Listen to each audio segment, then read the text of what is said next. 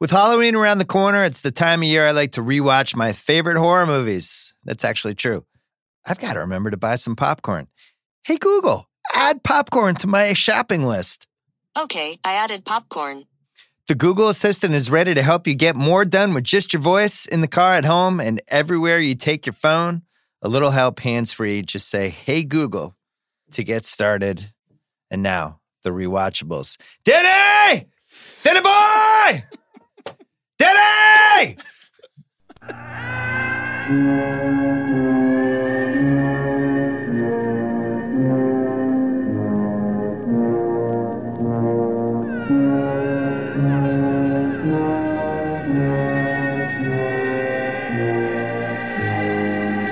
The Shining, a masterpiece of modern horror, directed by Stanley Kubrick, starring Jack Nicholson and Shelley Duvall. Rated R. Opens Friday, June 13. Check newspapers for local listings.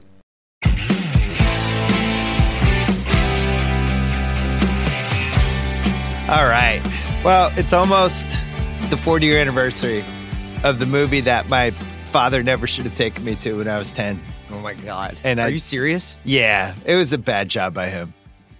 It's a bad job. Can I tell you something? We often make you go out on this island by yourself of like what you're showing your kids and maybe what you saw at too young of an age. Yeah. Gotta say, I think this might have been one of the first five naked female bodies I ever saw was the old lady in The Shining. the old lady in The Shining. Well, yeah, the that's it. ladies in The Yeah, Shining. The Yeah, two ladies. ladies in The You were Shining. more turned on by the old lady. yeah. the decomposing back really got you. Yeah, I. uh Well, I thought you were going to say that this explains why Bill keeps showing his kids Halloween at the age of seven, because you were taken to this movie at 10 years old. Well, the the dirty secret of The Shining is there's only a couple actually scarring scenes for a kid, That's- and if you can Incorrect. if you can well it's the mood of being scary Yeah. but it's not actually scary so Yeah. you can actually finagle this so that they they don't actually see the bad parts but going backwards to the summer of 1980 which was a great summer this ad started running and you can see it uh, on youtube they actually have the tv ads that ran and i didn't know what it was but it starts with Nicholson like peering up after he's after he kills Scatman Crothers. That's the start of the ad. It was just this random TV commercial. Come on. And then he was like limping through the snow right before when he's chasing down Danny in the maze. And it was just the scariest half hour. And Shelley Duvall's in the bathroom screaming. It was the share, scariest 30 second ad. And I would watch TV afraid the ad was going to come on. and I would see him. I'd be like, oh God, there he is. So by the time this actually came out, it was just built of something else. I didn't even know it had a great TV because it has one of the all-time trailers. You know, the trailer is just the the voice over the blood pouring out of the elevator, and that's just the whole trailer. That's the only thing they showed you in the original first look at it. And it's just The Shining. written also by one Stephen of the great King. posters. Truly, Yeah, one of the awesome. We're gonna really great make posters. rewatchables history here. I'm gonna show you guys the trailer. We can run this on the YouTube.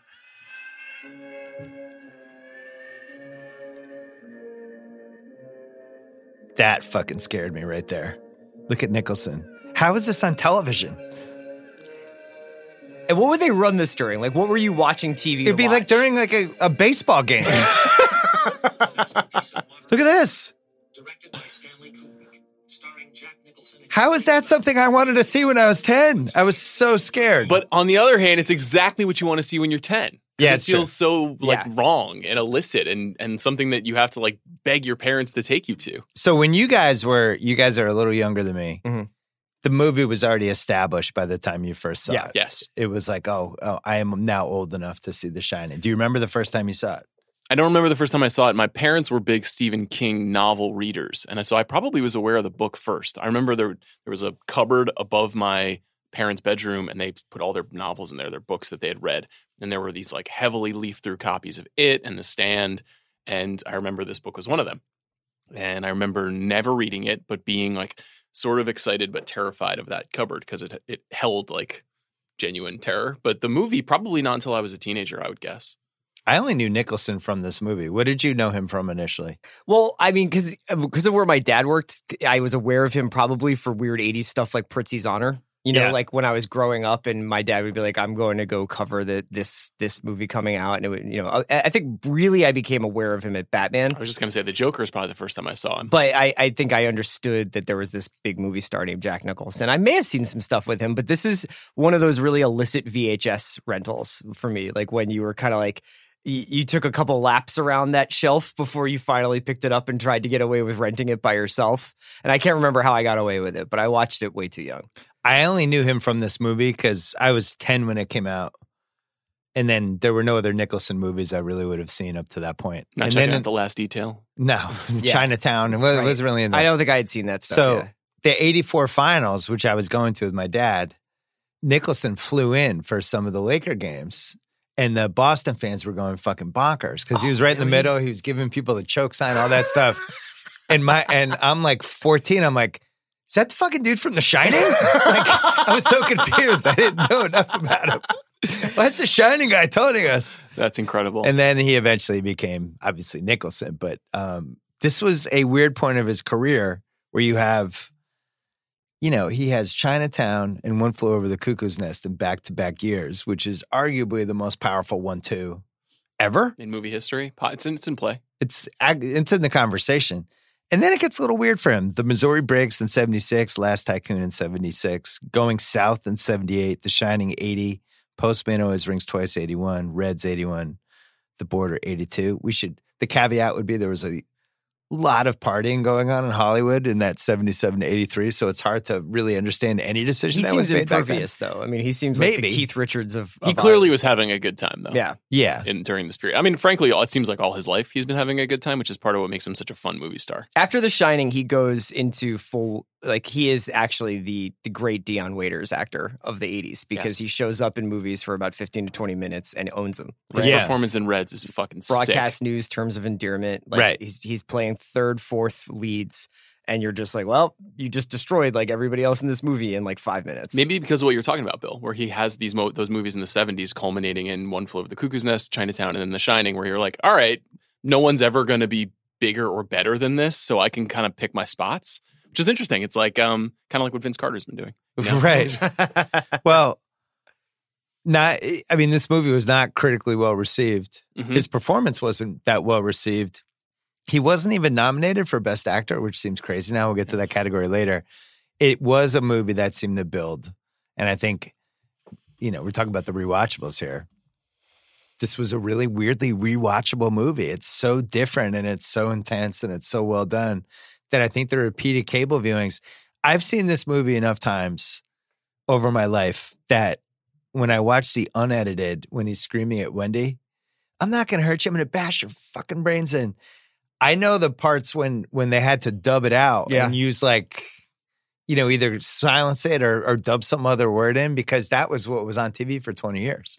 I think that you know it's a good point. We're talking a little bit about like what was going on with Nicholson leading up to this, but this movie is taken on. It's almost like the JFK assassination of movies. It's like Yeah. it happened, and now there's been like decades of scholarship and con- conspiracy theories about what it's about. And you can just rewatch it entirely looking for the Native American stuff. You can rewatch it entirely looking for the imagery within the rugs and stuff like that and trying to break down the numerology. Or you can just watch it just to have fun and watch it as like a ghost story, you know? Wouldn't you say that the internet has helped this movie as much as just about any movie? Yeah, but it's a know precursor any for of a this lot of the shit. things that people have since, you know, like it, there's no Twin Peaks without The Shining, right? Like there's no. No. kind of like where you're obsessively trying to understand the sort of symbology of a movie. The thing is, I've always thought I think it's interesting in that move that documentary Room 237 is really interesting and what people project onto movies I think is a fascinating part of doing it sa- stuff it like says this. more about them than, It- it- than but the that's movie. it. That's it. And this movie I think is really not complicated at all. Like it's about a few things. It's about writer's block, it's about um, guys who don't know how to be in a family and who hate their wives. It's about parenthood, fatherhood and being a son and it's about like alcoholism Mm-hmm. and it's just not it's not- it's not a super complicated book and it's not a super complicated movie but it's so creepy and there's so much impending dread the whole time you're watching it that you feel like you have to almost Sure, I think the be- investigate what else is there because we know what we know about Kubrick's process and the way in which there's nothing on screen that he didn't want to be there and he would do 100 125 takes of something because he wanted it a certain way you have to then make make the pr- assumption that like Yeah, it, it it is just exactly what you're talking about. But to, I I think that a lot of people like have think that there's just like a lot more going on underneath of it. Like, dude's getting blown by another dude in a bear costume. What's your what's your Freudian interpretation of that? I I don't know, but I mean, you got a mask on. How are you performing the blowjob? I, I don't know. I have Do a we lot know of questions. it was a blowjob? We don't. Maybe he was just like Maybe it was some banging the new guy's technique. groin. Yeah. Yeah. exactly. So the internet really pushed this movie to another level because even when I was in college in the late 80s, early 90s, if we'd all been hanging out, having a few midnight, talking about movies, and The Shining came up, and somebody was like, this movie is actually about genocide and the Indians, everyone would have been like, what are you talking about, dude? Don't Like, you think you we would have just- taken a bong rip and been like, "Tell me about it"? I don't know. I, I just would have been like, You would have been Hey, like party foul, one we- toke over the line. we just didn't we didn't really talk that way Okay. about movies. I didn't feel like until the internet. The internet really started even we talked about on Tarantino when he had that cameo in Sleep With Me when he has the theory about how Top Gun was was about a gay fighting army or gay fighting navy. And it was like, "Oh my God, I never thought about it. There was a lot of moments like Yeah. that. And by the end of the nineties, I felt like The Shining was really in the vortex of one of the first movies people were like, hey, let's actually look at this a different way. I think that makes sense. I think because visually, there's a lot of patterns. There's a lot of things that are unanswered. It's it's not really it's not a logical movie, and so when movies aren't logical, people go hunting for the solution. Yeah, two plus two does not equal four in this movie. exactly. So, But but that's all the and like all the Grady stuff is like people are still sort of trying to be like, well, how could you know is it? what does that two? And mean? it- Yeah, I know we're going to talk about this later, but I kind of buy the Indian thing a little bit. There's a lot of clues laid out, even like with some of the dialogue and the dialogue choices, and the you know the bartender Stephen Lloyd that we're going to talk about later. But but I don't it think does seem like he's trying to hit That's that also home. in King though, right? Because it's in Yeah, it's in a lot right. of King stuff. And it's also not, to me, that doesn't seem very complicated. Like there's a scene in which the man who runs the hotel explains to Jack that they say that this was built on an, an Indian burial ground. And immediately when he says that, you're supposed to infer that that is obviously like the unholy act of colonizers coming and killing people and then building this edifice to wealth and power. So it's not like, you know, the, the patterns in the carpet, you could be, you could, you know, do some harebrained scheme about what that means. But right. it's just in the text literally of just like this is about the, the, how Native Americans were murdered in this country. Like it's Right. not, it's not super complicated. But then I think the he's there's also like you know like there's the cans in the pantry with the Right. chiefs and it's like they he never he never leaves it alone. No, You know, no, it's no. not just like a setup for a spooky story. but I feel comfortable just believing that that was part of his intention. Sure. you know that he just wanted to make that a part of the story. do you I- buy, do you I buy think that it was room part of his- 237 is called 237 because it's 237 mile thousand miles to the moon and he faked the moon landing. well, he There's a reason why it's 237. Danny is wearing the Apollo 11 shirt. The question, yeah, There- there- there- do you want me to tell you why it's 237? Because it's 217 in the book. yeah, they had to flip it because of the hotel. Because the hotel. Sure. No, you're saying moon landing. Whatever you think, sheeple. That's It's what a- they want you think. Yeah, you should do crackpot, Chris. This whole pod. it's a coincidence that when Danny is gets roughed up by the lady in 237, his Apollo 11 shirt is Shred. all torn up, Yeah. shredded.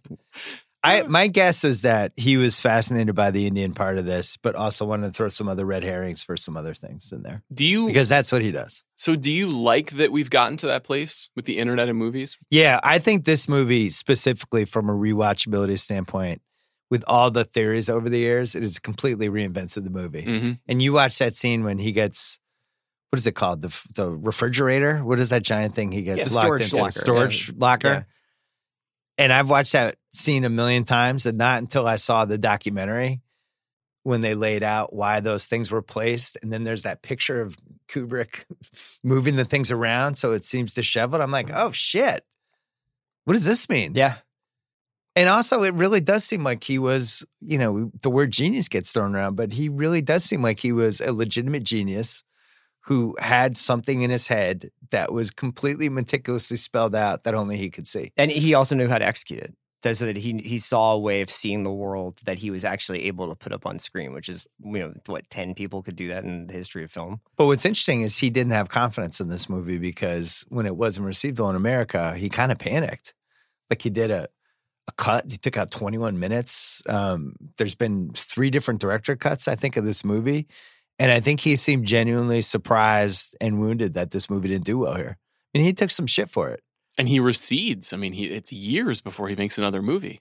Like I mean, Ah, well, there's a long time. It's Full Metal Jacket. Full right? Metal Jacket is Yeah. eight years later, I think. I mean, it's a long time that goes by, and he obviously is really meticulous and takes his time on everything. But it is kind of shocking that it wasn't con- deemed like an maybe not an out masterpiece, and I think it was not helped by the fact that Stephen King disowned it I instantaneously. want to talk about that. Yeah. Um, but yeah, I mean, I think the other thing too, Chris, about what you're saying was how he was able to do it was he was able to convince hundreds of people to execute his vision. Yeah. You Yeah. know, there's this great movie that came out last year called Filmworker. I don't know if you guys saw it. It's about this guy named Leon Vitali, who is Kubrick's like right hand guy, and the whole movie is just about him and why he turned his whole life over to Kubrick. And he's a person who would do anything for him. He plays one of the druid guys in Eyes Wide Shut, but he also was like Danny's life coach throughout the whole filming of The Shining. And he must have just had this intellectual power over people where he could convince them, like, you have to help me Yeah. make this. There's a really cool moment happening right around now, right around this this time when The Shining gets made. I mean, obviously Kubrick is kind of unique among most modern filmmakers in terms of the leeway he had, and he shot in a specific way and had a certain crew, so he was able to undercut some of like the strictures that were placed in America. Like I think that's why he shot a lot of his stuff in London, Yes. right? So that he didn't have to deal with some of the same rules that American filmmakers did. But if you look at this and and I I believe Blade Runner's right around this time, right? It's two years Couple later. years, two years yeah. later, you get like these very artistically minded directors doing somewhat genre stuff and kind of having this weird moment after Star Wars where we're like, okay, well, like we're- we're messing around, but it's also like this huge like artistic statement, and you get really truly bizarre, weird, awesome movies like this, like like Blade Runner and to some extent like Dune, you know, like Mhm. that- where where where people are like allowed to kind of go off and make these really bizarre versions of, of what should be blockbuster material. It's also the tail end of the golden age of Yeah. horror, of 70s horror. You know, it's after The Exorcist, it's after Rosemary's Baby, after Alien, right? it's after it's right around the same time. Yeah, it's Yeah. Alien 79. Um He's and probably shooting it while Alien because he shot it for so for long. years, yeah. But I mean, those all those movies took all of that artistic, auteur-driven stuff and put them in like blockbusters. You know, all of those movies like The Exorcist was a straight up blockbuster. This is one of the great movie years of all time. It never gets mentioned. I'm just going to read some movies from this year. And it go- goes back to Chris's point about ge- someone reinventing a genre movie. Like Raging Bull is the same thing. Yeah, That's it's a qu- fight a movie. quote unquote sports movie, but Yep. it's not. It Yep. was something else. So just in 1980, Empire Strikes Back, Nine to Five, Stir Crazy, Airplane, Any Which Way You Can, which is which was the sequel to Every Which Way But Loose, and it's hard to explain how that movie made like two hundred million It's dollars. so funny that they were like, let's make a sequel to that. Private Benjamin and Coal Miner's Daughter, Mm-hmm, where you had these female heroes that were just that were not commonplace in a movie. Uh, Blues Brothers, an expensive disaster. Ordinary People, Mhm. Mm-hmm. which ended up being the Oscar winner, which if you look back now, you wouldn't you would, that wouldn't be the one you probably. I feel like pick. it's come all It's the a way good back movie, though. around though. It's all it's, It's now good. it's underrated. That's what people you want to know? make is like, I just want to make my ordinary. It's people." really good. Yeah. Yeah. um, The Shining, Urban Cowboy, Popeye. Robert Altman's in this year with like the biggest bomb he's had. Uh, Caddyshack, Friday the Thirteenth, Dress to Kill, Elephant Man, Raging Bull, American Gigolo, Very cokey year. My Bodyguard, Fame, Cruising with Al Pacino. Very co- cokey Yeah, year. coming up on the 203 watchables and uh, a whole bunch of other ones. But my point is, I think cocaine was becoming a real factor starting around 77, 78. Yes. And there were real benefits the first couple years. And then it went wrong. And I think the movies reflect that as you get to like 82, 83. Mhm. It just, there's like, whoa, why'd they make that? Or, ooh, why'd that guy do that? But in 80, there were still the good benefits of cocaine where you're just up all night coming up with crazy ideas, writing scripts. Caddyshack is basically just fueled by cocaine. I mean, they they were filming scenes as they're making the movie that they're just adding two hours before, where they're going, "Hey, Chevy Chase and Bill Murray aren't in a scene. We should come up with one. What if he's playing night golf?" And they just start filming it. It's one and of that those, was what this era was. it's one of those things though, timing wise, it's after Star Wars, but it's before the hyper hyper cokey eighties, like the mid eighties. Yeah. So you've got this moment where Like all the, the Bruckheimer Simpson. Exactly, Like, yeah. but so all the movie studios are now officially owned by big corporations. Then they- they're no longer owned by these like single entrepreneur guys. And we know that you can make a movie as big as Star Wars or Jaws, so everybody's trying to make it, but they still have all this vestigial tale of movies have to be driven by filmmakers. Yeah. So you get Friedkin getting to make Cruising for like $15 million, even though Yeah. it's the weirdest fucking movie you could imagine. You know, Dress to Kill is like such a such a perverse Yeah. movie and such a f- it's a fun movie, but it's like pretty out there for 1980. But De Palma, you know, he had had a bunch of hits, and so he he got to take chances. The Shining's the same way. The Shining's like this seems like it's going to be a big deal. It's a big book. We're going to let Kubrick do what he wants for two years with a lot of money, and you get a really and they're fucking thinking, hey, it strange worked movie. with Jaws, right? You know, Yeah. like yeah, I have a really this is like the first great movie I really remember. I was old enough to have seen most of these movies. We had like I think we had HBO at that point and WHT, which you get uh you know, is basically before Blockbuster and stuff like that. But we didn't have we uh, we probably had like seven channels at Mhm. that point for TV. Mm-hmm. Would we they didn't show have cable this yet. on network TV? they would show the edited version on network TV, but they would also have, you know, HBO and WHT places like that. But movies just felt more important because we had less to do. And as you said, you know, if you look at like box office mojo for 1980, it's Fox, Columbia Pictures, Paramount, Warner Brothers, Universal. That is our top 23 until we get to Walt Disney with Lady and the Tramp, which was a re release. But it's basically five studios Mhm. making all of these things. There is no A24, Miramax, Right. and all those No. things right. and they're making big bets and they're spending a lot of money and then they know they can make the money back. And when somebody like Kubrick has an idea and he's like, I'm doing this, it's going to take a year. I need Nicholson. I'm going to go way over budget. Like they're just letting him go. And he was with Warner Brothers basically his whole career after his second or third movie, and Warner Brothers basically had a, gave him a blank checkbook for forty Yeah. years making movies. It would be basically what it's. I mean, I guess there are certain people like Nolan, like Tarantino, who still get this kind of leverage, but it would essentially be like if The Master or Phantom Thread was the biggest movie of the year. exactly. It's like the biggest director working with a huge star who's also an acknowledged acting genius, and everybody clearing out like li- this is like the huge event. but a horror movie. Yeah. That's the other thing that's so crazy about it is like this guy who is the genius of his era, of two eras, was like in the middle of his career in which people were telling him he was a genius and he had made Barry Lyndon. He was like, I want to make a horror movie. That's really cool. That's really cool that he did that. Mhm. You know, that if, if Paul Thomas Anderson just announced he was going to make a horror movie, I think we'd be psyched, but we'd be really surprised because it just seems like an unlikely thing for, for somebody to like sully themselves in that genre bin. I, it's great. Mad Max came out this year too. Oh, Oh, Chris. wow! Yeah, Now we're reliving it in the Hollywood area. Um, he wanted to make a horror movie. There's a famous story about his he he basically ordered every horror book there was and was reading them and his assistant said she could hear him just getting mad and throwing the books across the room and hear the books bouncing against the wall and she'd be like, "Oh, that one's out. Oh, that one's out." And then she gave him The Shining. And the book never went crashing against the wall and he was into it and then that was the one, but that leads us to Stephen King, who disowned this movie basically from the get go and was really, really upset about it and looked for any reason to take shots at it and finally stopped in the mid 90s because he had to buy the rights back because he wanted to do his version of it, to do a miniseries. And as part of the deal, Kubrick writes into this thing you can no longer slander this movie. You can complain about Jack Nicholson, but not me, is in the actual agreement. Interesting. I didn't know that. Um, but why did Stephen King hate this movie? All right. First of all, I it's kind of cre- Stephen King's always creeped me out. I don't know how you guys feel about it, but he's been my number one celebrity of like, oh, that guy killed twenty people. I'm like, I'm just not being surprised if it ever came out. There was a trail of bodies in New Hampshire. You'd be like, oh, all right. Is that in- well? he was trying to tell us for fifty Right, years, But so is that feeling informed by by all his books. Okay, but Right. but it's not by like just his general vibe. well, he's a little creepy, but he's owned that in movies. too. yeah, That's true. Yes, That's but true. the way if you his see mind works, Creepshow or Maximum Overdrive or any of the movies Yeah. that he's been in, you're like, you're like, oh, that guy's weird. Um, but he does The Shining, partly, and he's admitted it.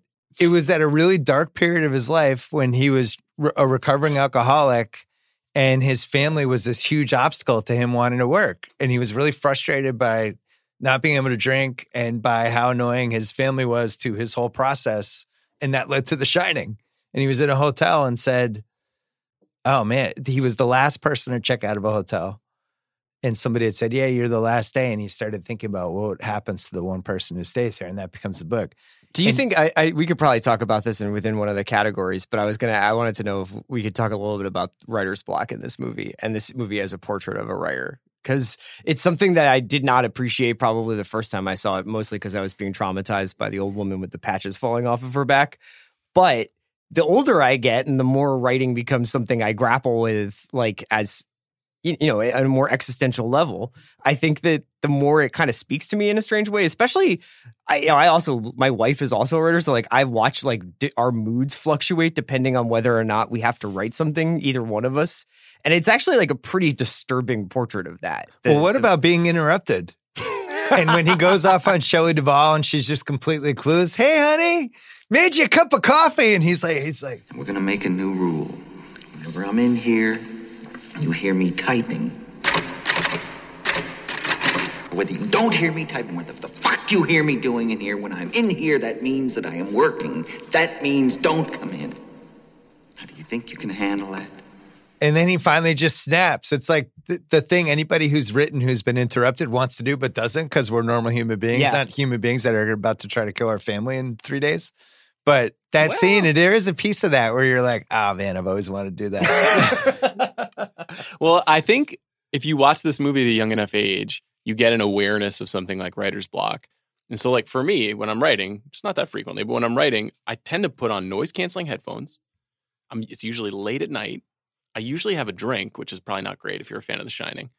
And I, I, I kind of don't want my wife to be near me. Not, not because I want her to not annoy me, but because I kind of, I just need, I do need to be completely enveloped. Well, there, in is the there anybody process. who's like I love having like tons of distractions while I'm writing? I mean, that's No. the thing about being a writer is that it is is essentially like a painful, alienating, frustrating process. And then in the end, you kind of get what you get, and you're rarely happy with it. Well, I think that's what King wanted from the movie because it Mhm. seems like his problems were he's he had a real problem with the Nicholson casting because he felt like the whole point of the book was that this was a normal, Regular guy. good, regular Yes. person, Yep. which is why I'm going to do the miniseries. It's Tim Daly, right? Stephen Or Weber, I Stephen thought. Weber. I'm Yeah. sorry. Right. Uh, I'm now the Wings. millionth person Yeah. who's confused those two. Wings But- Bros. Stephen Weber, who normal guy, happy guy, and then slowly has this descent. And then the other issue he had was the Shelley Duvall Mhm. as an actress because he wanted that cha- he didn't want that character to be so meek and and just like run over. He wanted like somebody who was a little bit defiant, so it made more sense. That's why they did Rebecca De Mornay in the miniseries. I I, think- actually think Shelley Duvall works really well. It makes it, it's so perfect because the in the movie, Torrance is a jerk off, you know, and he he probably isn't a good writer. Like there's not, there- there's not even that much eh, you know exposition about whether or not he's written before or whether or not he's a We've only we only see these six words. that yeah, he writes. and his and his fallback is working at a car wash and shoveling shoveling yards in back in Denver, right? Or back well, he's in- a failed school in Boulder. teacher and- too. Yeah, right. So, but it's obviously like he's not like working off of like the I, I'm under pressure because I wrote a great first novel and the second one has to be as good. It's like this is just a this is a guy who's like up against his intellectual capabilities. yeah, he's probably. a loser. Yeah, he's definitely a loser. Yeah, he's the typical jerk off loser who's doesn't know how to say what he does. So he's like, "Yeah, I'm a writer." Like Noah in the affair, and then uh, the, the affair, of course, made Noah a best selling author. So King hated the movie. He hated those two things and railed against it. And I think he did turn the Stephen King people against the movie for a while. I don't remember when it had the Renaissance.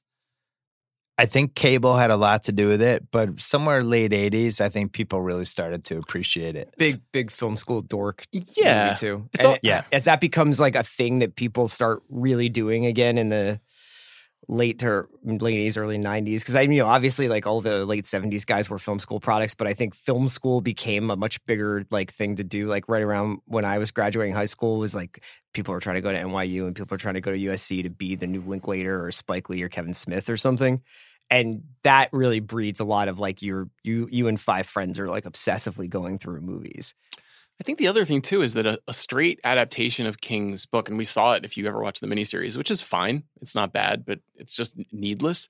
Is Books are one thing and movies are another thing. It's a different medium. And it's the story works way better if it's hysterical, if there's an insanity. Yeah. Books are internal, you know, they're happening inside someone's head and you have to you're creating the image. The fact that the movie is so outsized and that everything is so loud and that Nicholson is so over the top makes it work so much better. It seems it's it's so interesting that the person who created the whole story, the whole all the characters, this vision of the Overlook Hotel could can't see past his own creation. And he's like really kind about some adaptations and not so kind about others. But this one in particular is probably the most it might be the most hotly contested author being angry at the way his book was interpreted, like in the history of movies.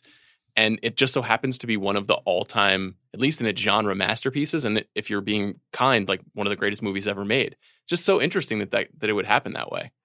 I went through a whole Stephen King book phase in the mid 80s, like I'm sure a lot of people have, where it was just like The Shining, Cujo, Firestarter.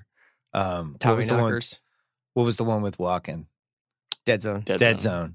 Banging out all of them. This was the best, in my opinion. I thought it was the best book. It was the it was the weirdest. It was the most satisfying.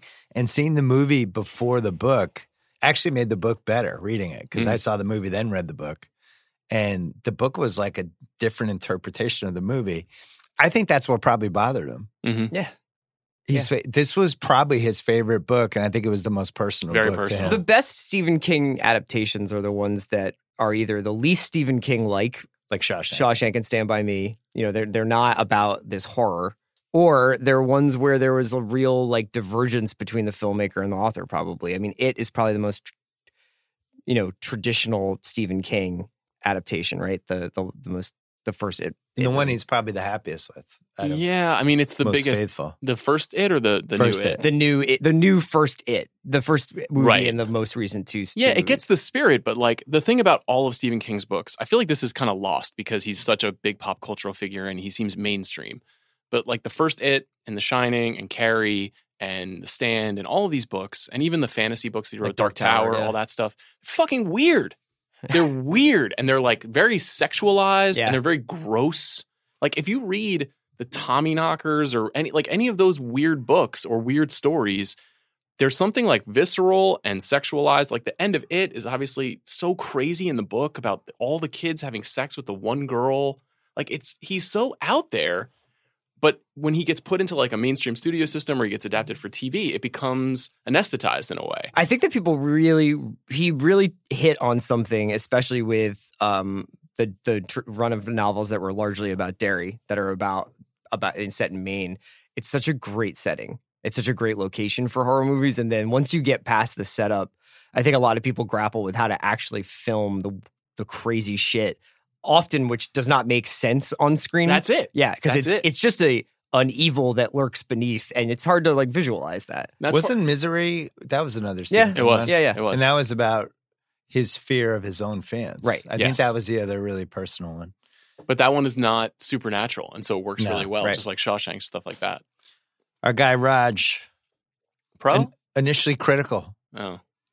rallied back, inducted the film into his great movie series, saying, quote, Stanley Kubrick's cold and frightening The Shining challenges us to decide who is the reliable observer? Whose idea of events can we trust? It's this elusive open-endedness that makes Kubrick's film so strangely Siskel did disturbing. not like this movie. Siskel didn't. Ebert didn't either. Can I He ask rallied you a- back? an Ebert question? why are does you- he? Why does he suck so much? No, that's that's that's not what I'm I going to know. ask it. you. I no. I, I like Ebert. I Um, just I like to.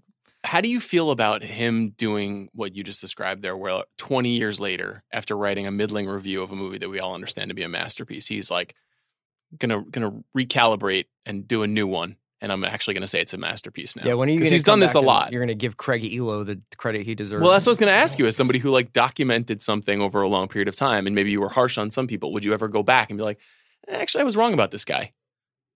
It's funny you should bring this up, Sean, because I want to talk about the new Book of Basketball 2.0 podcast. Boom! right there. Yeah, Segways. launching November sixth. It is my chance to reinvent the basketball book that I'll never write because my fingers don't work anymore. But Because all This work is- and no play makes Bill a dull boy. so much about basketball change over these last 10 years that it kind of made me wonder was I right about some of the opinions I had in the past? And how does all the stuff that has happened in the last 10 years affect what I think about basketball and the secret and all these different things? A good example of that is Reggie Miller, who I did not think was a superstar. And now, when you look at the three point boom in 2019, you go, ah, maybe he was just born too soon. Um, maybe that was my Roger Ebert. I don't know. I put that on the tee and you hit it Thank 340 you. down the fairway. you can subscribe to that podcast on Apple, Spotify, or wherever you get your podcasts. Um, $19 million budget made $44 million to Shining. I would say it's probably made $100 million since in, uh, in all the cable stuff. Before we get to the categories, I want to do two things. First, true story. Saw The Shining with my dad, 1980. It was the same summer we went. We decided to see as many baseball parks as we possibly could in Oh, two that's weeks. nice. So we flew to like New York, Cincinnati, Houston. Went to all these different. You guys places. did air air mo- yeah, mostly flights? just flying, yeah, basic flights, the whole thing. The first hotel we stayed at, which I think was like a month after I saw this movie, we were in room two thirty seven, and I was fucking freaked out. and wanted my dad to change the room. He didn't want to, so yeah, that was great. Uh, second thing, we almost had one of the great best actor categories of all time if they had done the right thing and nominated Nicholson and Pacino for Cruising. De Niro wins for Raging Bull. Duval, Great Santini. John Hurt, Elephant Man. Peter O'Toole, The Stunt Man. And then Jack Lemon for Tribute. I don't even remember I don't know. I've Tribute. never I don't know seen what that Tribute. was. I think that was uh, We All Like Jack Lemon. So it, just if Nicholson is in that spot, we get De Niro, Nicholson, Duvall, Hurt, and O'Toole. And then I'm fine with bumping John Hurt. for Elephant Man. Yeah, I'm, Uh. f- I'm okay with it to put Pacino in. Yeah, I But would. we could have had De Niro, Duvall, O'Toole, Nicholson, and Pacino. Oh. That would have been amazing. yeah, it's that's Rushmore. Ironically, O'Toole is amazing in the stunt man. He's and you can fantastic make at like it. a really good case for He- him. Oh. He, never won. I know. He he died without having won, which is a fucking sin. Yeah. It's crazy. that All he never- needed was was- nominated like eight Yeah, times. Lion and Winner. Yeah, I mean, this one, Duval not winning for Santini is kind of amazing too. It was Mhm. just like one of those unfair years where they should have had like three Oscars. Didn't he? Did he win for the Apostle? What movie did he win for? He won. He- he Later in got his life. makeup Oscar. I he think it got was his the makeup Apostle. Oscar. All right, uh, we're gonna do the categories. Most rewatchable scene. I got to put the opening credits in, Oh yeah. right? Oh yeah. The long tracking over the helicopter shot. I've never seen anything like that Oh, in a yeah. movie before or since. It's amazing. And what sucked is when it was on TV for years and years with the square TV, it just like lose it lost hundred percent of its effectiveness. And now that we have the widescreen TVs and the HD, it's fucking awesome again. Did you ever see it in theaters? Yeah. Like since you were ten. Yeah, they re-released it. I'm gonna say must have been some anniversary, like 15th anniversary, 20th. I know I saw it in the theater as an adult. It's such a cliche to say you got to see it in theaters, but this is one If of you those can, movies you where really if you can should. see it in because theaters, the you, should. the the design and all like especially all the interior stuff. Yeah, and to make it and so the- loud yeah. and the score being so loud. The font for the titles as they're as they're driving up though is like it's funny how that's gone from like cool to cheesy and now it's cool again. It's literally the Jesus is King Mm. Yeah. font from the new Kanye album. It's that like very simple, uh, non serif. Uh Sean, I'm giving you I'm getting my clock. Oh no. giving you 50 seconds to talk about the importance of the steady cam. no, that's that's mo- that's what's age the best. you want to do that then? Yeah, All we'll right. save. We'll All save. right, we we'll can save it. We can you save have it. 50 seconds. Uh, Chris is going to want to double team on that. I think. okay. I mean, I'm, I'm happy to just You want to do a be the ste- chorus here. steady cam double team? Wow. I'll be the Shh, Supremes Find a for you. dime for every time that happened on the rewatchables. Greatest opening credits ever. Shades of Peter North. Um, the uh, Room 237 has some controversial thoughts about the credits. Uh huh. My son watched the entire documentary with me Jesus Christ and was so Bill. into it.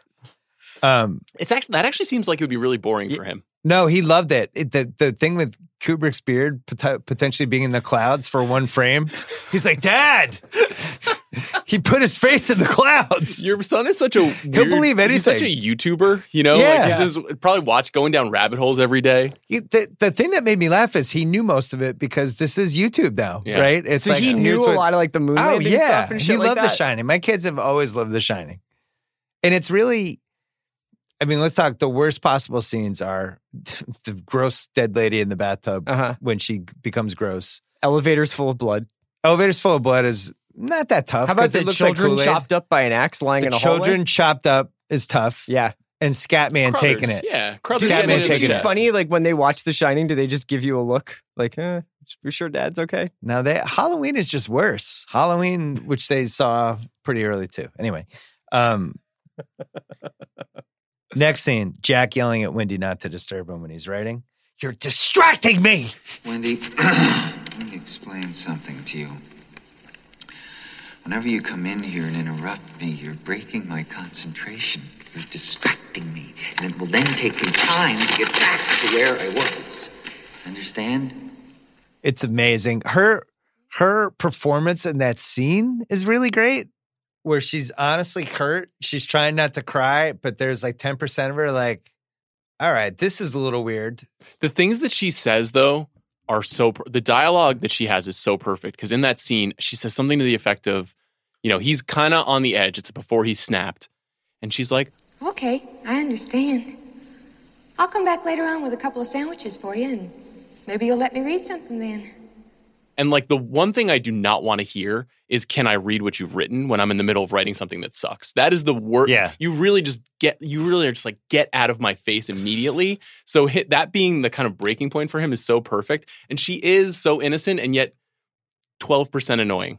Like you, you just you feel 12%. She's I just got the Shelley Duvall weird energy the whole time. You think more than that? oh, it's like 58%. Oh, she always is. She's by so that annoying. timing, Yeah. Oh, the She's whole so time. she's annoying. weird like the second she walks on the screen. It's what's so good about it. I mean, like the best part about this movie to me is how even in the interview scene in the beginning is so weird. You're just like run for your life. Yeah. Yeah. When this guy's like, by the way, the guy who did the exact job you're doing killed his family because he had cabin fever, but welcome to the overlook. It's like, get the fuck out of here. It's so weird. And I love the fact that like now that is one of those scenes that people overanalyze too. The It's interview true. scene with the American flag and everything. And then when she, I didn't put this in most rewatchable scene, but when she's talking to the therapist or wh- whoever that person Yeah, in the is after beginning. Danny passes out, and she's like, Yeah, you know, this one time Jack had been drinking and, you know, the papers were on the ground and he yanked his arm and, you know, but he didn't mean it. And you're just like, You should be running from this guy, Yeah. this fucking loser. It's not what you want. Tough one. Uh, next one Jack having a drink with Lloyd. Want to do it? So I was. You want me to do you, Which which which Jack quote do you want to do from this? white man's burden, Lloyd? You set him up and I'll knock him back, Lloyd, one by one. White man's burden, Lloyd, my man. White man's burden. best damn bartender from Portland, Maine to Timbuktu. And Portland, Oregon. He has maybe the greatest Nicholson moment of his entire career in this scene when he drinks the drink and finishes it and his whole face goes blank like he had like an orgasm. Yeah.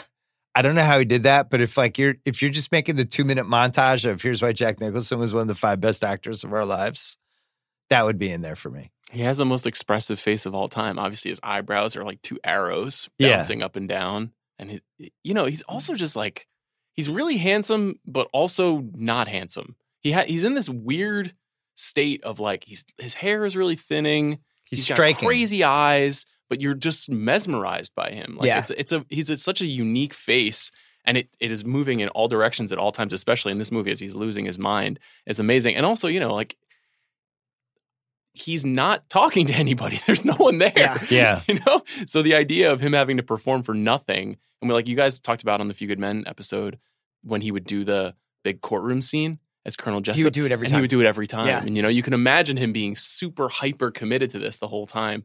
These Kubrick movies take forever to make. He's always looking for a million shots, but you never get the sense that he's breaking. You know, he's always There's on the a, dime. a YouTube video. There's a bunch of YouTube videos for The Shining, obviously, but there's a YouTube video of Nicholson waiting for them to be ready. Uh, like he's so he's just like pacing around a bedroom and he's basically like psyching himself up and he's like, "Okay, Stanley, you got to get your lights ready." And like he's just like pacing back and forth between like and joking around with PAs and putting a jacket on and taking it off and Who made that? That the, it was his daughter, right? Kubrick's daughter. yeah, And there's some tough Shelley Duvall footage of that one. yes, yeah. yeah. Shelley Duvall. did We'll not- talk to her sounds- later. sounds like she That's did going to not be have in What Age the Worst. The next one uh, for most rewatchable. Most of my most rewatchables are toward the end of the movie. Wendy discovers Jack's novel. How do you like it? How do you like it? The, the whole sequence all the way up the stairs you're talking about. I think that's one of the best eight or nine minute scenes ever. This uh, we on rewatchables we can sometimes go into the impression zone, but I, I have a feeling like if we do Jack Torrance doing Jack Woltz from The Godfather, we're gonna hit some sort of singularity. So I don't just- think I can get to that level. I don't know if I have enough energy for that. afford to look ridiculous. Wendy, darling, light of my life. Wendy? Darling, light of my life. I'm not gonna hurt you. You didn't let me finish my sentence. I said, I'm not gonna hurt you. I'm just gonna bash your brains in. I'm gonna bash them right the fuck in. It's so tough. It's great. Bash him right the fuck in. So good. He's uh he's oh, you want to talk about Danny? You're worried his life might be in danger. it's so good. he's so special. He's so. I don't know how many takes they did for that, but he's throwing. Uh, he's like Chapman in the 2016 World Series. He's throwing like 104. Her too. I mean, she's really good. You really believe she's absolutely fucking terrified of Yeah, this guy. You know, for when she- sure. that shot of her and she's she swinging seems the back so addled crazily. and so worn out. Yeah. That's a that, that whole sequence is unbelievable. And going up the stairs, that's hard to do. You know, it's hard to shoot that. They got to go both angles, both times. And there's the the pulled back shot. It's really such an amazing He's scene. warming up for steady. Sorry. No, it's okay. Okay. Wendy, darling, love of my life. Uh, how many times did she swing the bat in the scene? 11? 41. Oh my wow. God. She's kind of like Aaron Judge in a playoff. game. um, It's a stray I shot. got a snort from Craig. Stanley's secretary, God bless her soul, spent weeks, if not months, typing dozens of pages. All work and no play makes Jack a full boy, uh, a dull boy. Wow. Tough beat for her. Poor gal. I mean, her work was memorialized in one of the most famous scenes in movie history. So I guess we're gonna have to do grunt work. Stanley, so I sent you your schedule for next week. Is there anything else you need? Yeah, I need you to actually, type 600 pages of the same sentence. but I want each page to be different. yeah, and which I leads have me- I have notes about where to put the paragraph breaks. Which leads me to my qu- next question. What was your favorite page of the manuscript? I, I've thought about this. I li- have a specific favorite. I like the one that's in like the teardrop shape. Oh, like a pyramid? Yeah, yeah. I like the one where it's it, but then there's a big quote indentation, like he's citing someone else's work. but it's all working. No, oh my god, that is that seems unbelievable. And then when he actually, she actually hits him. It seems like she really hit him. In the head, with that Yeah. part, that Yeah. one looks like he, yeah, because he goes I don't know down. how they faked that one.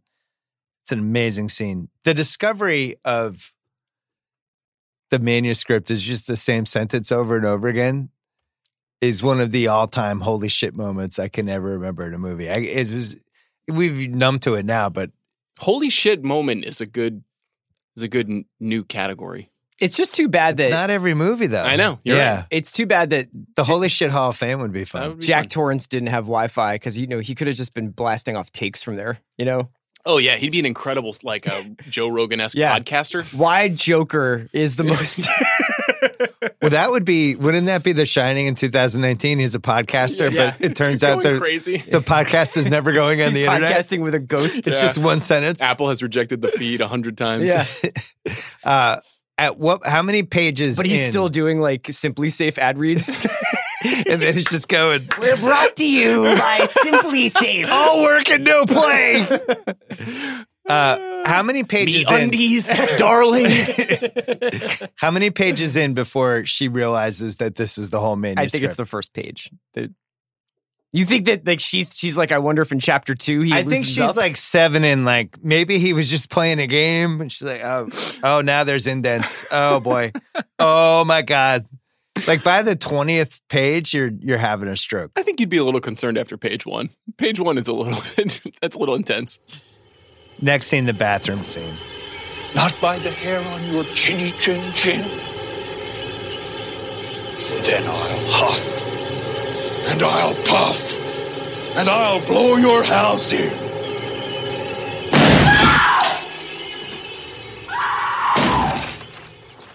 which is in the running for greatest horror slash thriller. Is this? Do you consider this a horror movie or a thriller?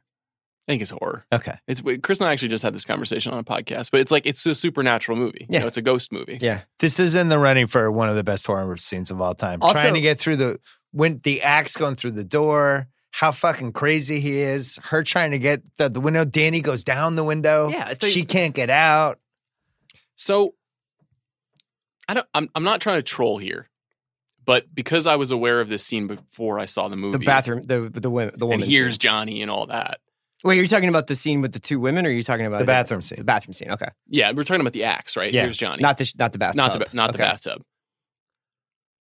It's the one moment in the movie because I knew it was coming because I'd seen it on like The Simpsons and Mhm. iterated all over the place that it doesn't it never actually had the same effect that I bet it did for people who were seeing it like you for the first time when you were a kid in a movie theater cuz that shot and that moment is so iconic that it's not as terrifying as the first time you see I don't know like Lloyd with the blood running down his head later in the movie not Lloyd but um uh Delbert Grady um saying like great party it's it, it was already a cliche by the time I got to it I just thought he was killing her, and then it was going to come down to him versus Danny. Mm. The first time I saw it, like, how is she going to get out? She can't get out of the bathroom. Dude has an axe. Had you read the book beforehand? No, it was Okay, after. okay. Yeah. I mean, it's amazing. I mean, the the way that the that he shoots that with the that swivel shot of like the axe going back, and you see it going all the way back and then forward, and the way that the camera moves is fucking crazy. It's amazing movie making, but I just kn- I just knew it You knew it. already. Yeah. I knew it. Yeah. And if you know it, it doesn't work as well. It's some amazing axe swinging by Nicholson. Oh, yeah. Great job by him. Duval, that's her best scene in the movie. Like she's Pure terror. Quivering. she's so just screaming. It's like it's like she actually thinks she's gonna get murdered. And then I really enjoyed Danny sliding down the snowbank, a Yeah. little envious. Yeah. Like, wow, that seemed like it was fun. Look fun. Um, that seems amazing. I have some questions about why he didn't just finish it off over. Oh, I hear a snowmobile. I'm gonna go downstairs. Like he, he was really like one second away from ending it with uh, Wendy there. In fairness, he's completely insane. Okay, fair enough. Um, Scatman Crothers getting killed is out of control. Hello? Anybody here?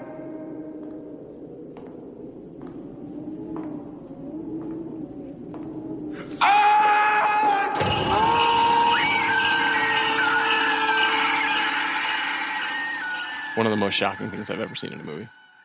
Out of control. Plus, he, I don't know how he filmed it. I've watched it a hundred thousand million times. How They hide Nicholson behind that last pillar. You really don't see him. And then when he comes out, it's so fucking scary. Every time it's scary. It's cut so quickly. The knife going into his chest is the like the fastest cut you can imagine in a movie. It, it's supposed to shock you and scare and you then so build much. up to it w- too with like they the cross cutting and and making having Scatman still be in the movie for a lot lot of it makes you think that there's going to be much more of this like he's going to play a much more important role towards the end of the movie or that their confrontation is going to be a lot more drawn out. Little known fact, he actually kills him in that scene. Mm. He's dead. That's Because crazy. Scatman Crothers never did anything again. the ending. The maze. Danny takes him into the maze. Couple of great things about this. First of all, incredible flex and move to to use all this boring time he's had to figure out how the maze worked against his dad. Really Yes. big Belichick move from Danny. It would be like Ben. It would be like Ben taking me into the basketball trampoline Yeah. to, to have my demise. He's like, I have all these trampoline Yeah, tricks I've he- been working on he for four lured him months. into his trap. He lured lured me into the trampoline, and then uh, retracing the steps. One of the great decisions anyone's made. Smart kid. Also, he's retracing the, our steps with the Indians, Yes. American Indians. Sure. That was a theory in room two, th- through Yeah, thirty-seven. Sure. It was re- we were, there was a lot of retracing. Yeah, why not? Um, but that was awesome. And I gotta say, like, I think that's way harder. I would almost like to would like to reenact that to see if like we could do that. Can you do are Uh, to you go backwards twelve steps without falling over? do you get freaked out like getting lost in have you ever done like a hedge maze or like a corn maze or anything like that? I wouldn't like that. No. You don't find it an interesting challenge. What about you, Sean? I love it. yeah. I'm in a corn maze six days a week. I wouldn't like it at night during a blizzard. Would probably be where I drew the line. Right, but if you were being chased, I suppose. you know. I think the move is to build a little snowbank, so you can go then on top of the Hmm. snowbank and see where Mm. you are in the maze. It's crafty. Thought about Classic that. cheaters move learned from Belichick. Yeah. deflate build a snowbank maze gate. so I can beat the maze. Um, most rewatchable scene. What was it? Can I throw in one or two more? I really like the second gold room. Uh, the se- second time he goes to the gold The room, and then party? winds up in the bathroom with uh with Grady. That's Oh, that's yeah, I disturbing. should have put that in. I had to correct her. And when my wife tried to prevent me from doing my duty, I corrected her. yes, yeah, that And should have been in there. My What's he bad. drinking? He's like uh advocates. What are those? Advocates. I don't know what it is, but he that's gets what it in his says. bourbon. He's like, I'll just put down my bourbon with advocat. You know, I'm not going to do that too much more. Delbert? Delbert Grady? You said And be the caretaker here. I really like just now. I think that one of the more rewatchable scenes is uh, the the tour that they get in the beginning of the entire hotel because it's so it's so good for you in terms of like learning spatially about the hotel, but it's also where a lot of the like little kernels of The conspiracy, conspiracy nuts get their stuff. Yeah, I, I like all that stuff. I'm trying to. I, I think the first scene between Scatman Crothers and Danny, where he's Mm-hmm. Mhm. explaining The Shining Yeah. to him a little bit. The ice cream scene. That's when the movie, you realize that we're going to talk about it. You know that it's not just going to be one of those ghost stories where nobody. You know when you're watching a horror movie and somebody does, no one ever says like, "Isn't it fucking weird how there are vampires in our house?" and we, we've been reading books and watching movies about vampires forever. But in that that's in that scene, they're like, "We're going to say the words shining." Like that, it's clear that there is Yeah. something deeper going on here in this movie. My son likes that scene. So so so the two Hey, the- Doc, want some ice cream? man that's it. That's that's a really creepy. Scene. Crothers is great, man. Crothers is really good. He's perfect for this. So, what do we got for most rewatchable? What do you pick?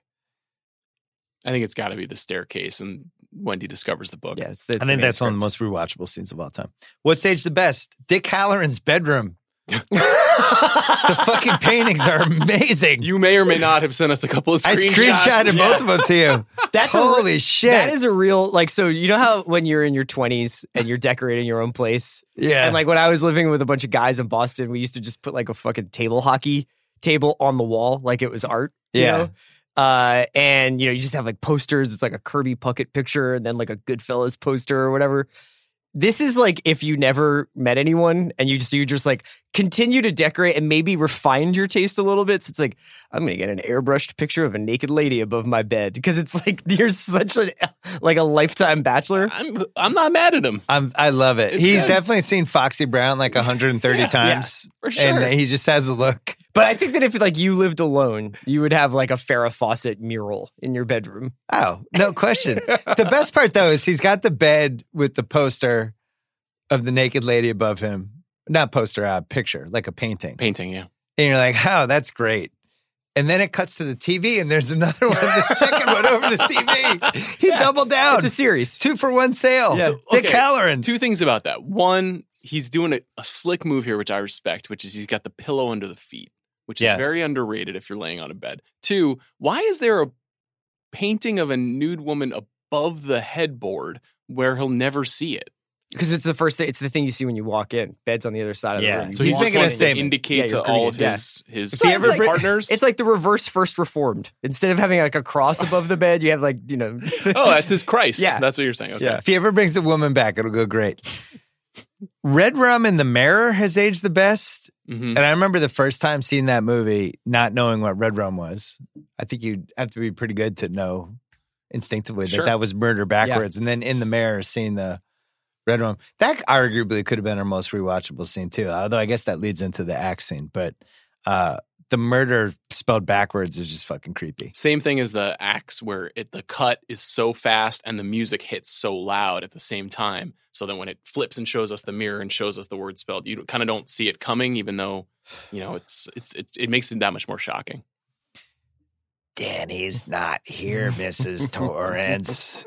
That's really aged the best. What would be the name of the little person living inside you that Inside tells you me? things? Yeah, Who's Larry your- what's Bird. your- Jack Waltz. oh, you stole mine. Oh, no, Man, really? That's tough. Sonny Corleone. Um, another what's aged the Bada best. bing! Got to blow brains out. The whole concept of correcting. Dilbert's like, he doesn't just say, I killed my family. He's like, and I had a problem. And my little daughter tried to contact the outside world. So I corrected, corrected her. And then the other daughter had a problem and I had to You correct make her her, sound too. like he's not Pete Postlewaite in the town. I gave her a little taste. I had to correct her. I had to correct her. No, he's like, I had to correct her. The uh the maze is aged the best. The maze is one of my favorite things, favorite man built things that have ever been in a movie. Oh, Yeah. what else is on that list? I don't know, but the fucking Did maze you- is wait, amazing. m- One of my favorite man-built things. Man made th- weird random things in a movie. As opposed to like alien built or I don't know. natural occurrences like Death Valley. You know, like Oh, okay, yeah. okay. So what are some other? What are some of your I- favorite? it's all I have so far. man-made things. That's it. like That's all the I ship have. from the Titanic. Mm, no, No, okay. no.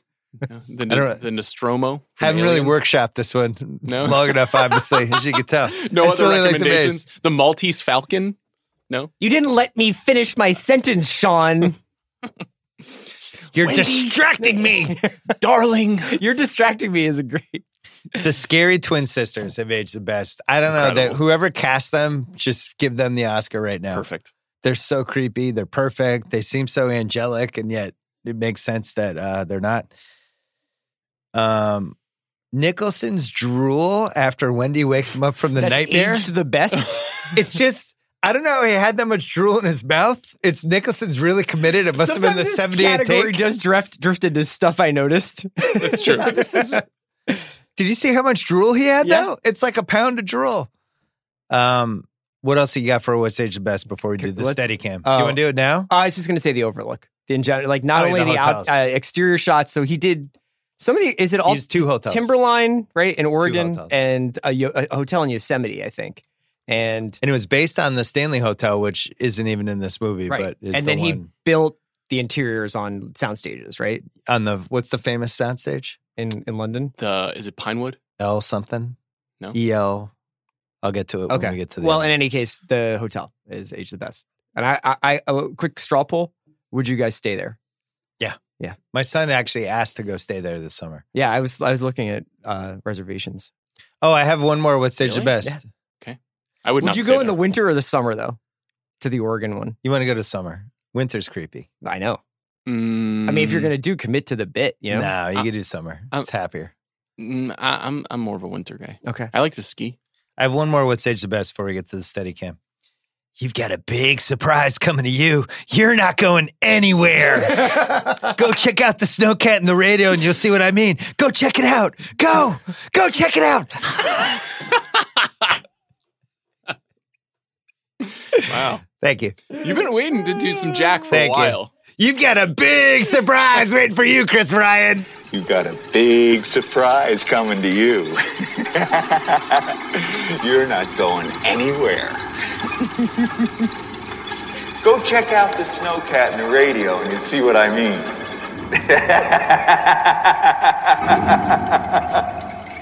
Go check it out.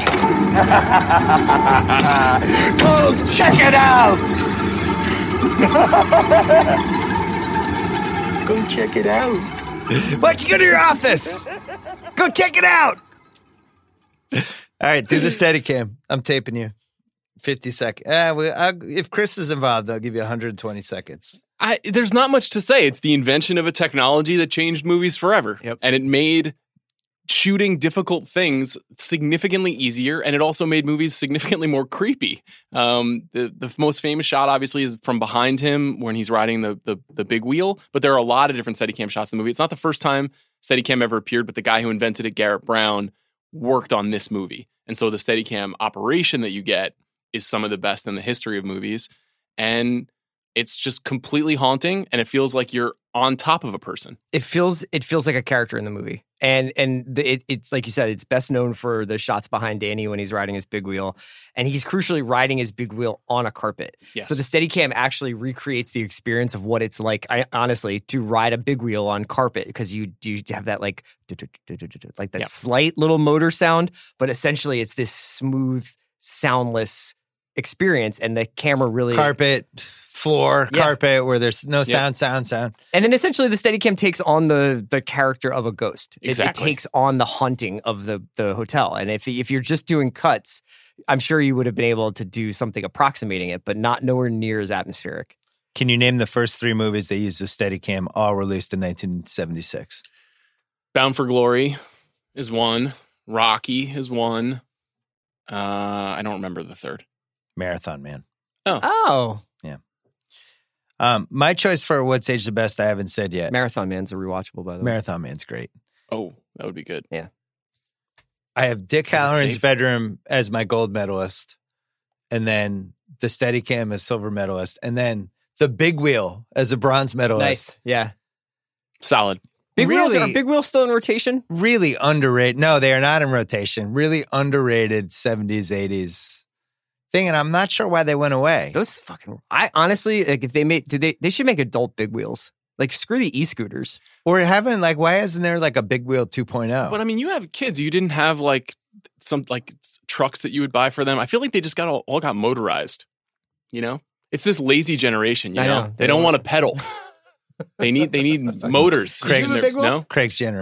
Craig, did you have a big I wheel. did have a big wheel. yeah. Craig's generation Razor killed the scooter. Big Wheel. you had a razor scooter. Yeah, but that's not that, that's not like a big wheel though. You're not like no, I, sitting I'm down. saying I had a big wheel and a razor scooter. Oh wow. Yeah, Hot Wheels, loved it all. damn. Privileged. What age the best for you guys? Steadicam? Steadicam.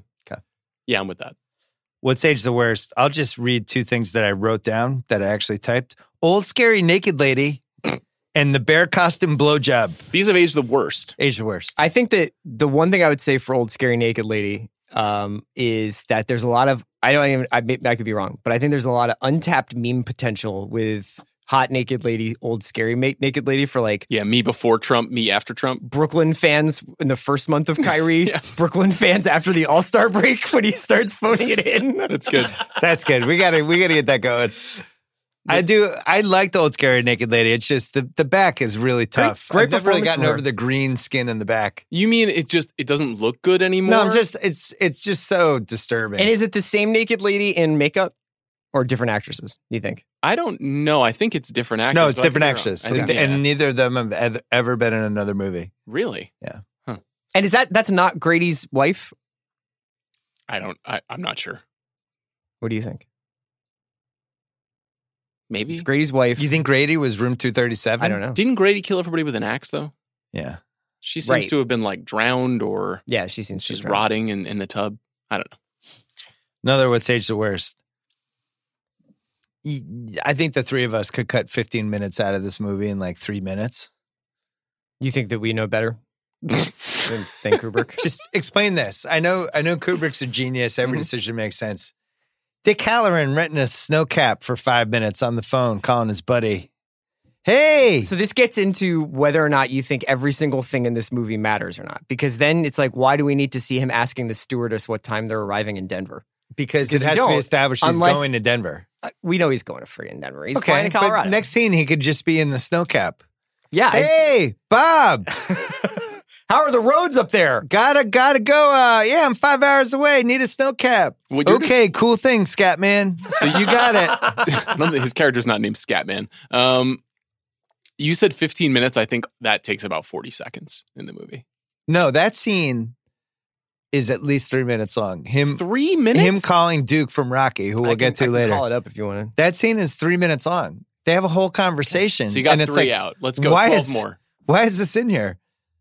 Well, I think what they're trying to do is get you out of the hotel every once in a while. So that when you go back into the hotel, it's like that much more. Oh, good bracing. case. And Okay, that- that you much talked more me sense. into it. Another would age the to. There's worst. definitely like a 10 second shot of him going from his car into the gas station to make the phone call. So It's that's- long. Yeah. it's it What'd would you be get? my first Okay. idea for so you guys have decided you're smarter than Kubrick. No, Nobody's I'm above just here editing. to po- I'm just here to poke some holes. Okay. the Shelley Duvall stories are really rough and what's age the worst. She became so overwhelmed by the stress of the role. She was physically ill for months. Her hair fell out.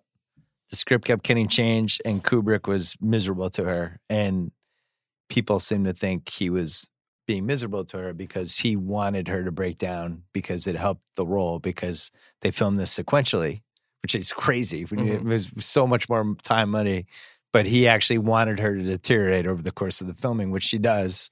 And I don't know if she was ever the same. I think she was really, really Well, it's funny you, men- damaged by this you movie. you mentioned the movie that she made immediately after this, which is the exact opposite, which is Popeye. She was olive oil almost immediately after this. She goes to Malta to make Popeye with Robert Altman, which is one of the all-time fiascos, like you mentioned, his biggest bomb. And uh, could there be a more different role No. than playing Wendy than playing Sweet Olive Oil, falling in love with Popeye?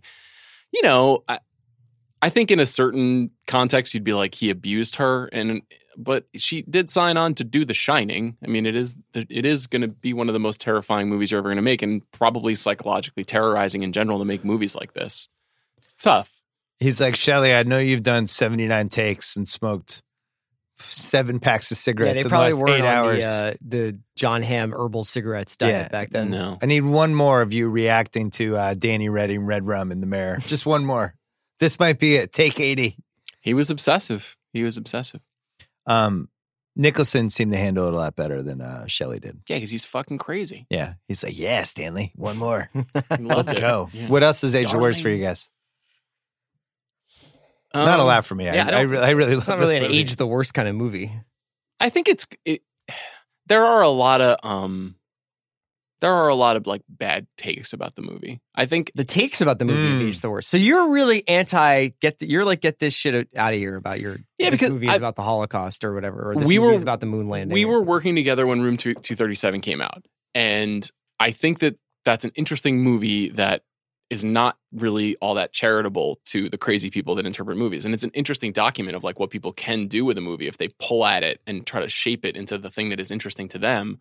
But I don't think it's necessarily approving of any of those theories. And I think a lot of people walked away from Room 237 s- thinking like, oh yeah, this is about the moon landing. And that, that wasn't the point of that. about of the movie or of The Shining. No, the documentary, was documentary. it was more like look how crazy these Yeah. people are. See, trying I, to- I guess I am a little bit more affectionate towards it because there was a period of time before. I think that there was like a, a period of time in online film fandom and scholarship that was a little bit more like, like really off menu like that. Where it's like, I'm going to take this thing and I'm going to twist it. You know, this is Well, like- I'm not against that in general. That's not. I I think which it's is- more I- like but I with think this I'm- movie. I think I'm a little bit more forgiving about it because I I'm nostalgic for that time where people were like, now I'm going to like read Starship Troopers as an anti-fascist movie. You know what I mean? Like that's the point of that movie. I understand that. No, I, I know, but like you don't get to determine what is and isn't the point of that. And if Right. people want to look at it and say like, oh, okay, well, I see this thing or that thing. I, I think that the level of scholarship about this tends to like at least whether or not the people who are like behind it are a little bit nutty. Like I think that it tends to be a little bit more thoughtful and kind of like I respect the originality of thought. You know what I mean? It doesn't necessarily. There's ne- there's never been a movie where I'm like, actually, this movie's about this, and that's what makes it good. I'm always going to react to the actual texts. Yeah, I guess Well- at the risk of overdoing it, like it sometimes leads to like seriously unwell people doing crazy shit because they they become obsessed with uh, articles of pop culture and the messages that they send them. You're talking and about then the they, taxi driver type yeah, kind of and stuff, then they yeah. fucking kill the president. You know what I mean? Like the, the, there, there's like a weird, there's a weird line there where if you want to say, well, I think that Kubrick had a lot to say about n- the Native American Mhm. genocide in this country, is you could credibly say that. There's plenty of stuff in the movie that that supports that. But the minute you start going into like crackpot theorizing, it gets a little bit dicey to me. And I think that that documentary is about unearthing yeah. the levels that people will go Well, to. and then that that that behavior was much more subterranean, Right. You know, before it was before there was like YouTube and Twitter and and these places and like that those those people got like their voices amplified in a way that they didn't before. I would argue that that documentary spelled out exactly what's going to happen over the next eight years.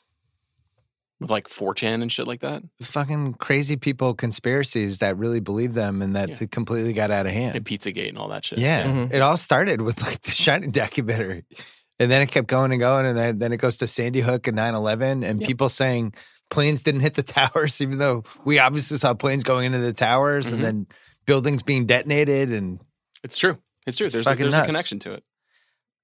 the uh I hate I hate uh deciding on a what's age the worst, but I feel bad for Shelley Duvall knowing all the stories, I guess is where I Mm-hmm. It's would go. tough. Yeah. Hey, let's talk about Luminary for a second. A podcast subscription service with some of the best content around. I'm excited because it's the only place that we all can listen to the Ringer's amazing new podcast, Sonic Boom. How Seattle Lost Its Team, hosted by our own very Jordan, our very own Jordan Ritter Khan. Sonics, Chris, 40 year anniversary of uh, their last title. this just year. like just like the four year Nineteen- anniversary of The Shining. yeah, Wow. almost. Lenny Wilkins, the real Jack Interesting. Torrance.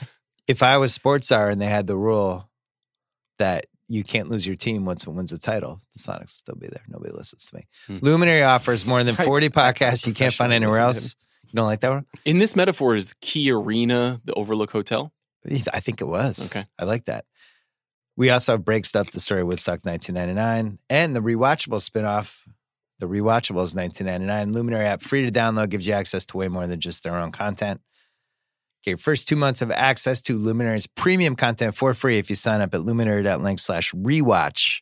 After that, it's only $7.99 per month. And again, we have the 15 movies that we did on Rewatchables 1999. You can get that too. Luminary.link slash rewatch. Cancel anytime. Terms apply. Casting what ifs.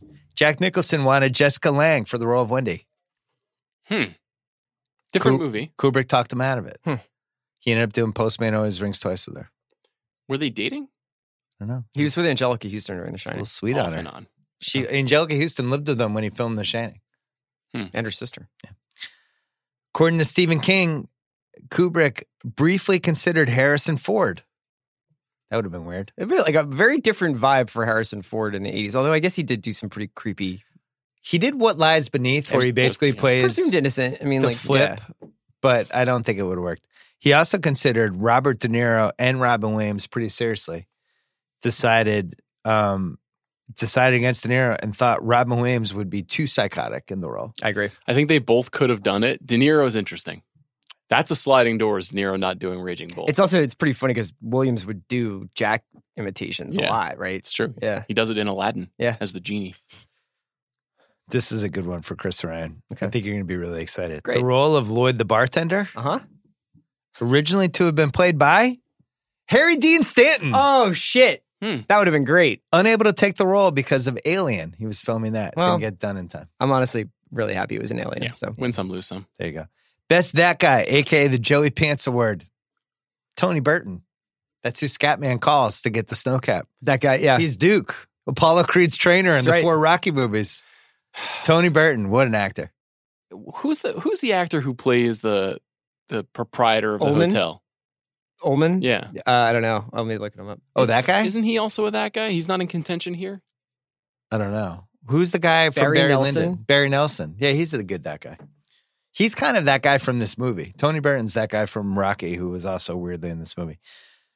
Saul Rubinick, They Knew Award. Oh, what do we name this? The Linda Partridge Overacting Award? Julianne Moore. Yeah. Yeah, Yeah. Julian Moore. Sorry. So there's been in the last rewatchables 99 we did about Magnolia, we decided to pass this award off from Saul Rubinek to Linda Partridge, Julianne Moore's character in Magnolia.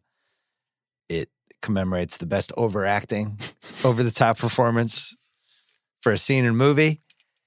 I'm going for th- for this one. You guys can pick your own choices.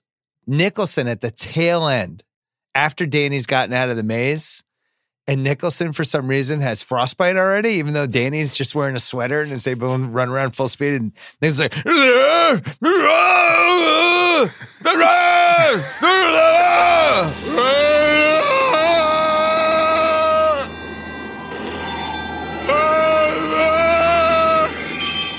what was it, minus 80? I, I have a theory that you like doing this podcast just so you can yell a lot. You, you just you going into Maybe. like uh yeah, Nicholson. is- little, he dials it up. I mean, Nicholson is going for it the whole movie. He might have CTE from the uh, fall down the stairs, is the only thing. I would guess that a stuntman did that. Anything else for you? Overacting? I mean, Shelley Duvall is like pretty hysterical throughout the whole movie, and is it's very on the nose. Yeah, I think that if honestly, I think that if if J- Nicholson and Duvall, if one of them was trying to do an understated like I'm really unnerved by all this, it would have it would not have worked. Yeah. But the fact that they're both on eleven, neither is overacting. Deion Waiters Award for Best Heat Check. Scatman. Can I make the case for Lloyd the bartender? Yeah, you absolutely can. Okay, I think he's really good. He's I like how he so plays it. creepy. He's super creepy and he's like this, and he's kind of looking down with this weird smile. Your credit is always good here, Your Mr. money's no Torrance. good Your here. money's no good here, Mr. Torrance. Um, on the house. see, I think that I think it's Philip Stone. I think it's Delbert Grady. Oh, because he has the most contained. He Mhm. basically has one scene, he corrected. You want Yeah. to correct me on this choice? and that is when when he drops the N word, yeah, it's tough. and the it's like the movie turns, Mhm. and you're like, That scene "This is, yeah, evil." Yeah. there what is going on here? Now, when he's talking to Lloyd the first time and he's getting a drink, you're like, okay, Jack's losing his mind. But when he starts talking to Delbert Grady, you're like, there is an evil spirit in this Right. house, and shit's about to go fucking batshit. Recasting couch. You can recast one part of this movie. I have a great one. Do you, did you guys do this one? I or you forgot, I forgot about this. I Category. forgot about this one, but I'm also just I'm so excited to hear what you said.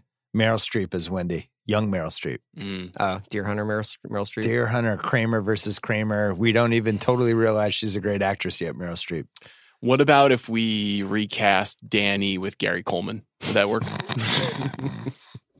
You didn't like Mer- young Meryl I Streep? love it. Better or worse movie with Meryl Streep? I can't. This is just one of those movies where it's really hard You to can't imagine it separate it. without the two leads. She's so still though, as an Meryl Streep. actor. You know, this is Kramer versus Kramer and and Deer Hunter, and her whole- her superpower at that time is like quiet intensity. And Shelley Duvall is so off the rails the whole time. Half-ass internet research. The idea for Danny Lloyd to move his finger as Danny, hmm he did it spontaneously during the Ooh, a first little edition. improv. Kubrick was like, "Cool, let's add that." Good ad. Nicholson said Duvall's performance was the most difficult role he's ever seen an actress take on and really respects how well she did with it. The Here's Johnny scene took three days to film and 60 doors. Wow. Kubrick was highly He probably protective. had it in like eight doors, but he was like, let's just get another. Yeah, Imagine that's it. rehanging Let's a get another door 52 sixty doors just- times. Tell the doors It's guy a to huge put it up. fucking pain in the ass to do that. The doors guys are like, are we done? He's like, no, one more. Put it back on. sixty doors.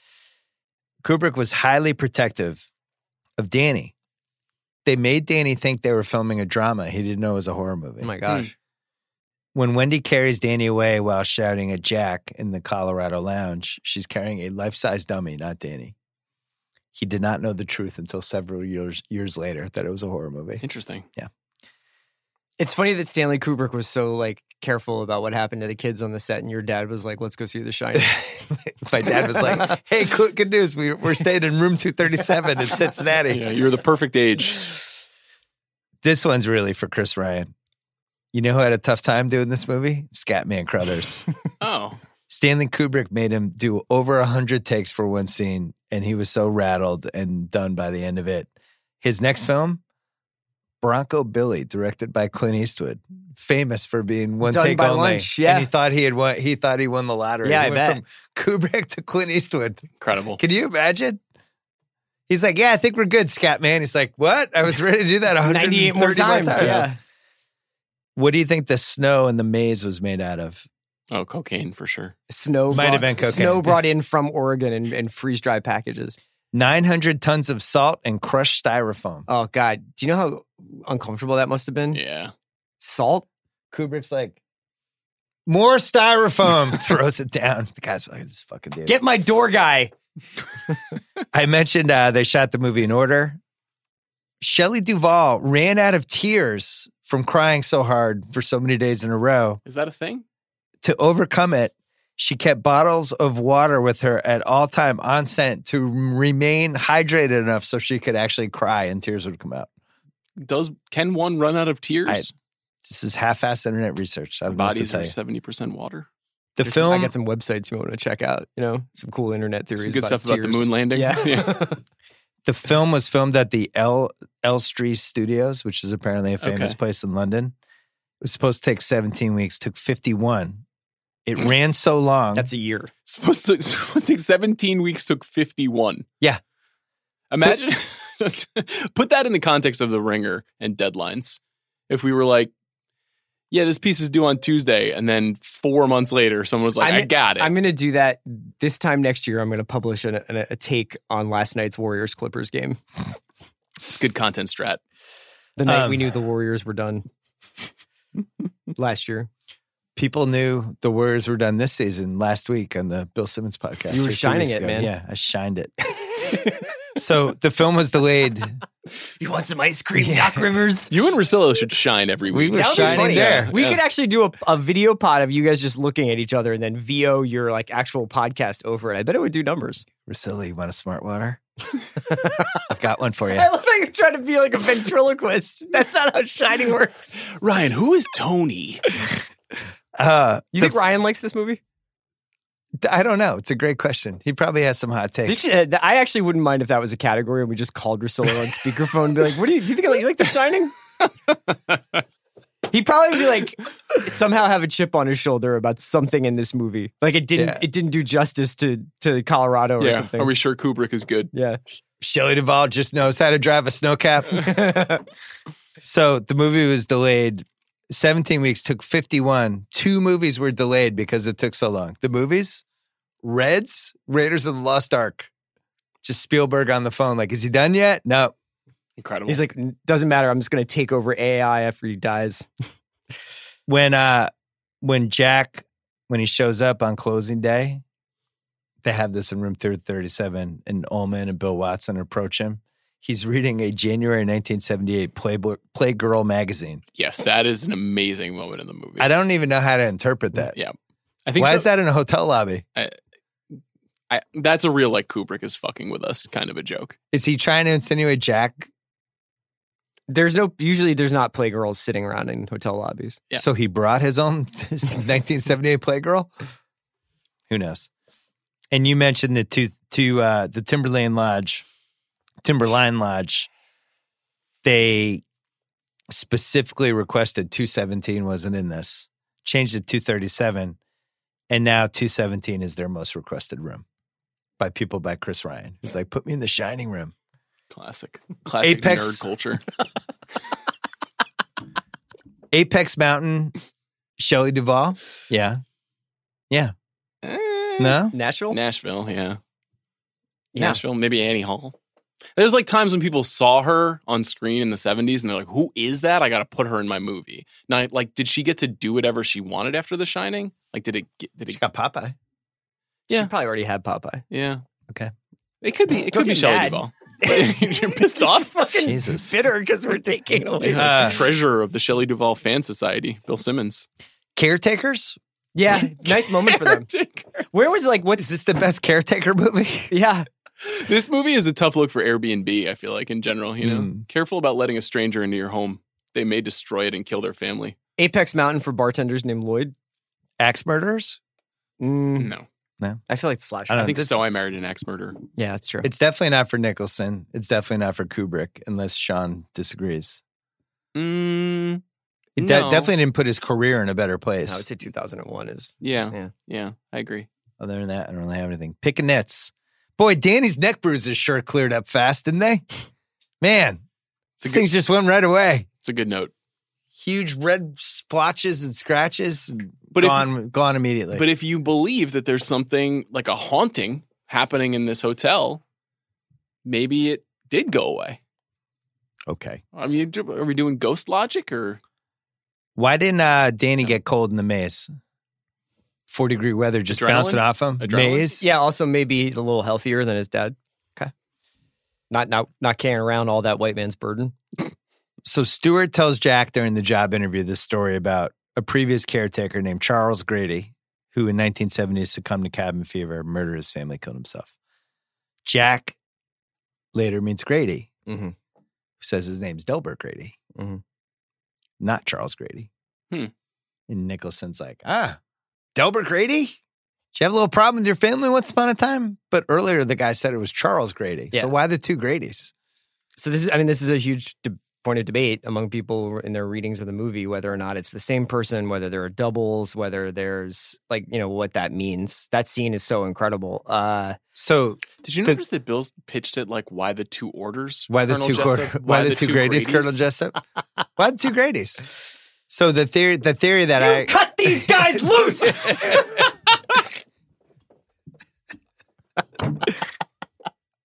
Uh, so the theory is you're coming back, you're reincarnated Yes. as different pieces, and the the catch would be like the name Grady, the name Jack. So when we see Jack at the end in 1921, his name's not Jack Torrance, it's like Jack Wilder. and or that they're whatever. all servants of the house in some ways. That Yeah. the, the, the, that this this structure somehow is like in command. so there's a Grady, there's a Jack, Right. So on and so on.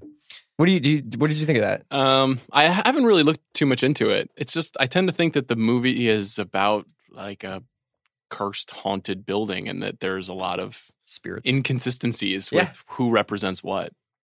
There's two other weird things that they mentioned in the documentary. One is that when Danny passes out early in the movie when he's brushing his teeth and the camera's slowly creeping in, there's all these Snow White and the Seven Dwarf like type of things on his wall, including uh Dopey. Mm-hmm. But then as he's getting carried out after, Dopey's gone from the wall. oh, really? And the, one of the weirdos in the documentary is like, that's to signify that Danny is now awake. He's no longer a dope about the people around him. And it's like, or they just filmed it out of order and they had forgotten to put the dope. And if that were true, why wouldn't they remove Sleepy instead of Dopey? If he's awake, right? And then there's No, another We're scene. doing One of some the dwarfology here. one of the times when Wendy goes in to see Jack, when he wakes up from the nightmare, the chair is behind him. And then it's not the chair, it's a continuity error. hmm But the weirdos are like Kubrick saying that chairs are a symbol of, and it's like maybe they just forgot to put the chair Yeah. back. Well, it's hard to imagine him being like, I forgot to put the chair back. Right? I do think he did things to fuck with people, For sure. and I, I think just wanna Grady- get to the Grady is, point- I think Grady is in some ways just kind of like fuck you guys. I'm not going to explain this. I just want to get to the point creatively where people are picking apart the rewatchables like this and like, did you notice Bill had the smart water, but then it wasn't on the table anymore, and then it was back? Was he saying he was smarter than Chris? Yeah. when you're Kubrick, you just you Did just you see get Robert leeway. Mays' beard in the sky there? I gotta be honest, I really don't want people doing that with the rewatchables because that's how Bill gets assassinated. It's true. Somebody's like, I listened to enough rewatchables to know that Bill needs to go down now. he did what He's he needed actually to do. asking us to kill him. That's the 100th episode. If you- right after we finish the reheat. And then like you die, and I'm holding hands with you at LAX. We recreate the end of Heat. And then the 200th episode is us recreating Dead of Thieves. Um, Benihana. is 200th the re reheat? We No. just do it a third time I with thought like a 200 was celebrity. cruising. oh, you're right. Maybe that might be one. we shall all be dead before we get to 200. best quote that we haven't That's mentioned not a yet. signal to people. No. Any other nitpicks, by the way? No, I have some unanswerable questions, but no, no, not Okay. no, no. Uh, best quotes that we haven't mentioned yet. I would give my goddamn soul for a glass of beer. Anything for a drink. Give my goddamn soul. Just a glass of beer. Kind of telling. He might have been the moment he actually gave up his soul. Mhm. That's when the ghosts were like, "We've got him, Good call. Wendy. I'm home." Wendy, I'm home. Very well done. Yeah. Here's Johnny was great during an iconic Johnny Carson run. Here's Johnny. Mm-hmm. Where it was like the perfect year almost to have. I don't they think have Carson that ever one had more TV. shits. They probably only yeah. It to a younger generation is Here's Johnny more famous than, Than Johnny McMahon. Carson. Than Or- Johnny Carson.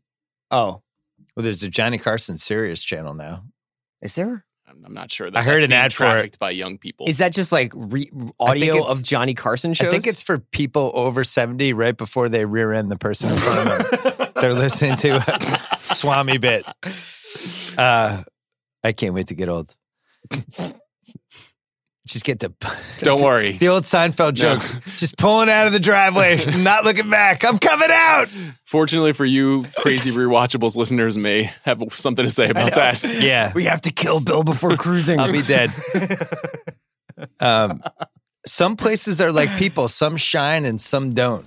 You know, some places are like people. Some shine and some don't. I guess you could say the Overlook Hotel here has something about it that's like shining. That's a good one. Yeah, I feel that way about the Ringer Building 20. Yeah. Yeah. When the termites were falling out of the ceiling, I'm Yeah. like, some places shine and I still some work don't. in that building. Yeah, that's your office in there. That's when we knew it shined. It was when yeah When the termites started struck. coming back to their termite king. You've had your whole fucking life to think things over. What good's a few more minutes going to do now? I love this one. Need a chance to think things over. You've had your whole fucking life to think things over. What good's a few minutes more gonna do you now? Stay away from me. Please. Could this be remade as a 10 episode Netflix show? I mean, it kind of was the, with the miniseries, And, I, it would did- make I don't the think it argument worked. that I, I think weirdly weird as this sounds, I would be fine spending more time in the lead up to him to the week. You know what I mean? The week that he loses it. Drunk. I oh, would just I like was to going to see, say like, before they move, we get a little drunk Jack. Yeah. Mhm. Loses his job. little little like uh Jack working at a car wash. I mean, the other thing to probably mention here is that it, there the sequel is coming, Mhm. and it's a movie. It's not a series. It's a movie. You want to tell us a little bit about it? You like the sequel. I liked it. Um, It's trying to do something really interesting to this conversation. I don't want to spoil anything, Okay. but just it's trying to acknowledge both the book and the movie, and putting the book and the movie together. So there's stuff from the because the the book and the and the movie of The Shining diverge a lot. For example, the hotel at the end of The Shining burns to the ground. That is not what happens in the movie. In the sequel, they're- that back up because- is that for an Easter egg? that's good. That's good. Um, I would say I would recommend Doctor Sleep. That's the movie. It's interesting. It's fun for Shining fans. Some people are gonna have problems with it, as they do all Stephen King adaptations. Yeah, okay. Okay, this is creepy. This is awesome. You have a good you have a good cr- weird vibe right Thank now. you. Appreciate it.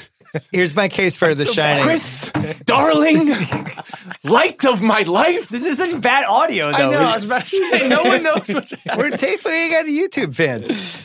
We do run these on YouTube. No, by I the way, know. For I the think people that's that great. YouTube.com slash Yeah, We're Right. only two hours in. Yeah. and, Five thousand uh, of you guys Listen, who watched. We're obeying the, mo- the rule that the not, rule not going past the movie. can never be past the movie length. We have a lot of a lot of leeway here.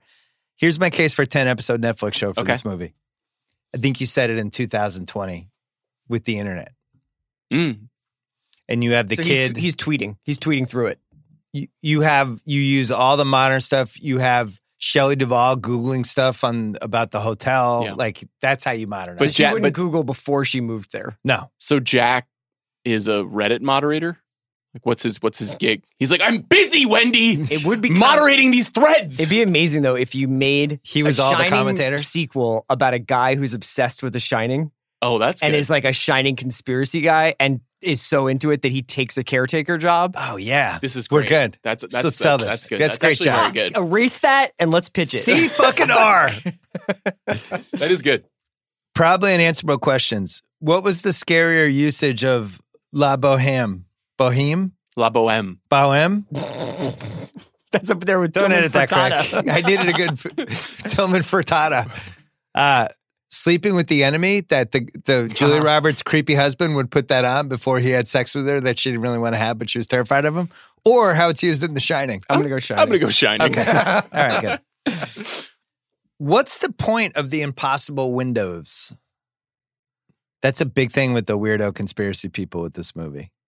That like so Explain that to windows, me. I like don't so know what you the mean. hotel rooms have windows that shouldn't be there. so like the the when he has the Ullman's interview at the beginning, Jack goes in there. Mm-hmm. Mhm. Ullman's office has a window, Mhm. but then one of the conspiracy weirdos was like, if you lay out the hotel, there's no way there can be a window there because it's that's inside, in the middle of the it's hotel. like to the left of the reception desk. I just think that's a continuity error between interiors and exteriors and what we see when we look at the hotel. Notoriously They don't sloppy feel Stanley that way. Kubrick.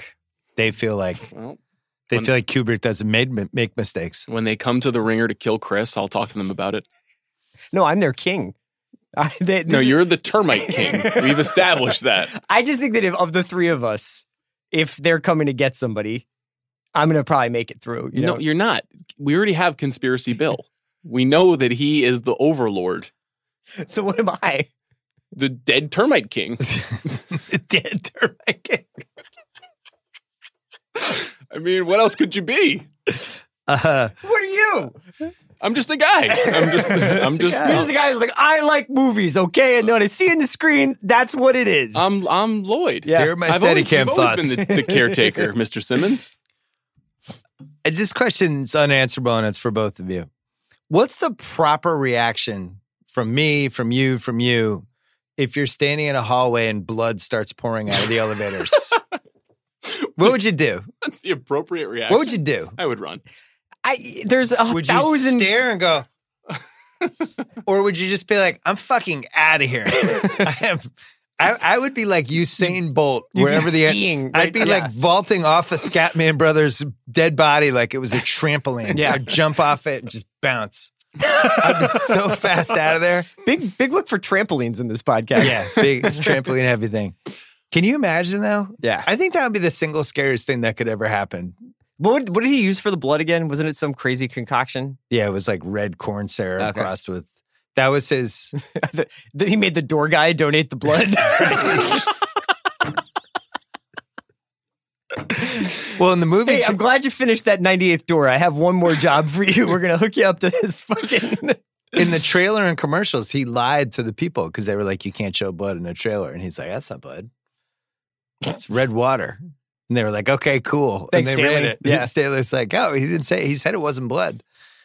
Um, this is tough. This is going to change the tone of the pod. Was Danny sexually abused? Because that's a that's a theory of this movie. I, I didn't read it that way. No, I didn't either. I, I just always read it as physically abused Yeah. and like kind of traumatized by that. Being like hurt by his parents. Because in the book, Dick Halloran's sexually abused. right. so that shining as a skill is like somehow like a result of that. I don't know. I didn't read the book. Oh, Who so I- knows? I don't think that that is the long term. I mean, go see Doctor Sleep and then draw some conclusions Okay. because there's a lot more about the m- mythology of, of what it means to to shine. was there too much or too little when the hotel turns red at the end when Shelley Duvall's walking around and we get the bear costume blowjob, we get all the skeletons and cobwebs, we get the blood out of the elevator. If you could have added one other thing to indicate to Shelley Duvall, this hotel has lost its mind, what would you have thrown in there? I have my answer. It's Chris dressed up like a giant termite, reigning as the termite king. That's what I. That's how I would know that this Yeah. place is fucking Termite haunted. King. It's Kyrie Irving playing one on one with the old lady getting out of the bathtub or a mummer's parade. pumpkin patch loving termite king, Chris Ryan. Yeah, Chris sitting on top of a giant pumpkin, dressed like a termite, cackling. I would have had I'm glad that this is happening because it shows how like in, do you actually understand any of the ins the the Russian nesting dolls of those jokes? You have to be a conspiracy freak. You have to get into it. You just have to listen to a podcast. You have to listen to a lot of Bill. I would have podcasts. added something with the big wheel, big, big wheel. Either the big wheel driving itself. Oh, Mm, That would have or been good. or um one of the grown-ups like the guy who had the bleeding head Mm. Mhm. grady like him riding the big wheel but he's got like an axe in his head I have an answer. incorporating the big wheel would have been cool I have an that's answerable good. question. Yeah. So I wanted to ask you guys: Was there any point in your life, or would you ever consider taking this job to like go write a book, quote unquote? this is like a cousin of russillo's worst year ever would you do this job? I think in your worst year ever you're like yeah so uh got this gig at the overlook four months But if you were ever looking to like disconnect from it all, like I once thought about moving to Vermont to write a novel. yeah Not not since I've been working for you. It's what was the been, novel gonna- what was this like last And then you year killed No. your family, assumed a new identity, No, and moved but to like New York. that idea of like getting away from it all to like do one thing like that. I've thought about that. I this job in particular, um, I think the reason that the people who keep coming to that hotel to kill people is because crazy people are drawn to jobs like this. i like it So maybe it's a little column A, a little column B. I'd like to move somewhere nice and have a quiet life. Do you But think maybe you would not be take into over a having haunted hotel. hotel. to yourself? No. I would rather have my family and other people there so I could ignore them as I wrote the book because I've, I've done that now twice. In a in a different place? Like no, oh, I just, just like, in your a- home. in an abandoned hotel. so I can go. You're distracting me. Wendy. Uh, last unanswerable question: What's the ending mean? We had to talk about this. I mean, Nicholson's in a fucking photo from 1921. It's a little weird. but I think it's like like he says. I mean, it's, he's a ghost. Like he has been there. He's always been there. It's some version of him, his soul, whatever. And he's been reincarnated a couple of times. I- now the question is whether or not there's that's predetermined or not. That's what people argue about. I think it's that the hotel like eats souls and it absorbs them and takes on a new person. You know, it's also kind of like a Faustian bargain to come in there and take that job and what it means. And like over centuries, because of this, the desecration of the people that were living there when they built the hotel, it's like the the penance that you have to pay to for that hotel to continue to exist. The real question is who's the next guy, right? Like when Ullman has to go back to the next, you know, next fall when the when the place closes again, and Ullman's like, "I got to get a winter caretaker for this place." Does he say, "Fun fact about this position: two caretakers have lost their minds and killed, tried to kill their families or killed their families." Well, they, and they don't really reckon with that in the movie, obviously, and in the book, like I said, it burns. So like you don't have to worry about that. In the book, it burns down. Yeah. What do that you- would what have do been the you think the obvious. ending's Yeah, gonna what that do you would have been think the it obvious obvious sequel. Yeah. it's just next The- year. the near next there, caretaker. Bill Murray. Right. yeah, Right. Bill, Murray, the Blues Brothers are the I caretakers. think the ending is that yeah, it's Grady, Delbert, and Charles. It was always somebody named Grady reincarnated. Same thing for Jack. Bonus unanswerable question: July fourth, two thousand twenty-one. Do we throw a one hundredth Overlook Hotel anniversary party? you just the We- three of us Yeah. For And it- four months alone. No, no. It's a, it's just in that picture. It's July fourth, nineteen twenty-one. The hundredth. Oh, like getting coming tuxes up. and stuff, yeah, and hire a Oh. Lloyd. Maybe yeah. Craig could be Lloyd. We actually we we You've always Craig's been the gone insane caretaker of during this the rewatchables. podcast. Yeah. uh I think that would be a fun. Party. That would be really fun. the Overlook hundredth anniversary party. I'm not. I'm not really super interested in recreating anything from The Shining just in my life. I'm trying to just trying to avoid getting hexed in any meaningful way. Uh, who won the movie? Nicholson. Oh, I, I think it's Kubrick. I think it's Kubrick too. I've been losing these recently. I've been getting voted there down. are no losses ex- until you're No murdered. losses. There are no We're losses all- on the rewatch. We're all friends. I'm like you're the, the Tournament the King. Ron Paul of the Sean's the Rewatchables. caretaker, and I'm gonna die. Um, I'm the Tournament King. All Uh, hail. here's why I think Kubrick, because I think it's actually a pretty uneven Nicholson performance for the Mhm. first hour. I actually think he gets better as the movie goes along because he's also probably insane. Yeah. And I think that's fair. the first 45 minutes, I don't think he was able to play it straight enough because he's Jack Nicholson. He has all the Jack Nicholson baggage. But even in the car, when uh, they're driving toward the hotel, Oh, yeah. and Dana says the thing, he's like, he saw it on TV. There's like that Nicholson edge where it's Yeah. like, oh, he might kill them later. Yeah, it's not going to be a feel good movie. Yeah. That- I It's think also that's- not subtle. Yeah, no. You know, there's no slow turn here. Um, and it's Kubrick too because it's got all the maneuvering bells and whistles of a genius filmmaker, but it's also just a genuinely entertaining, fun movie in its own disturbing way. And that's what makes that's why he so often gets called like the grand master, the greatest filmmaker because most of his movies are just incredibly watchable. They're all different and they you get different things out of them, but this is just pure genre popcorn movie that also happens to have some of the most disturbing visual images ever put to screen. Any last thoughts, Chris? no, I just, I'm thinking a lot about how you guys see me right now, just as m- my relationship to termites.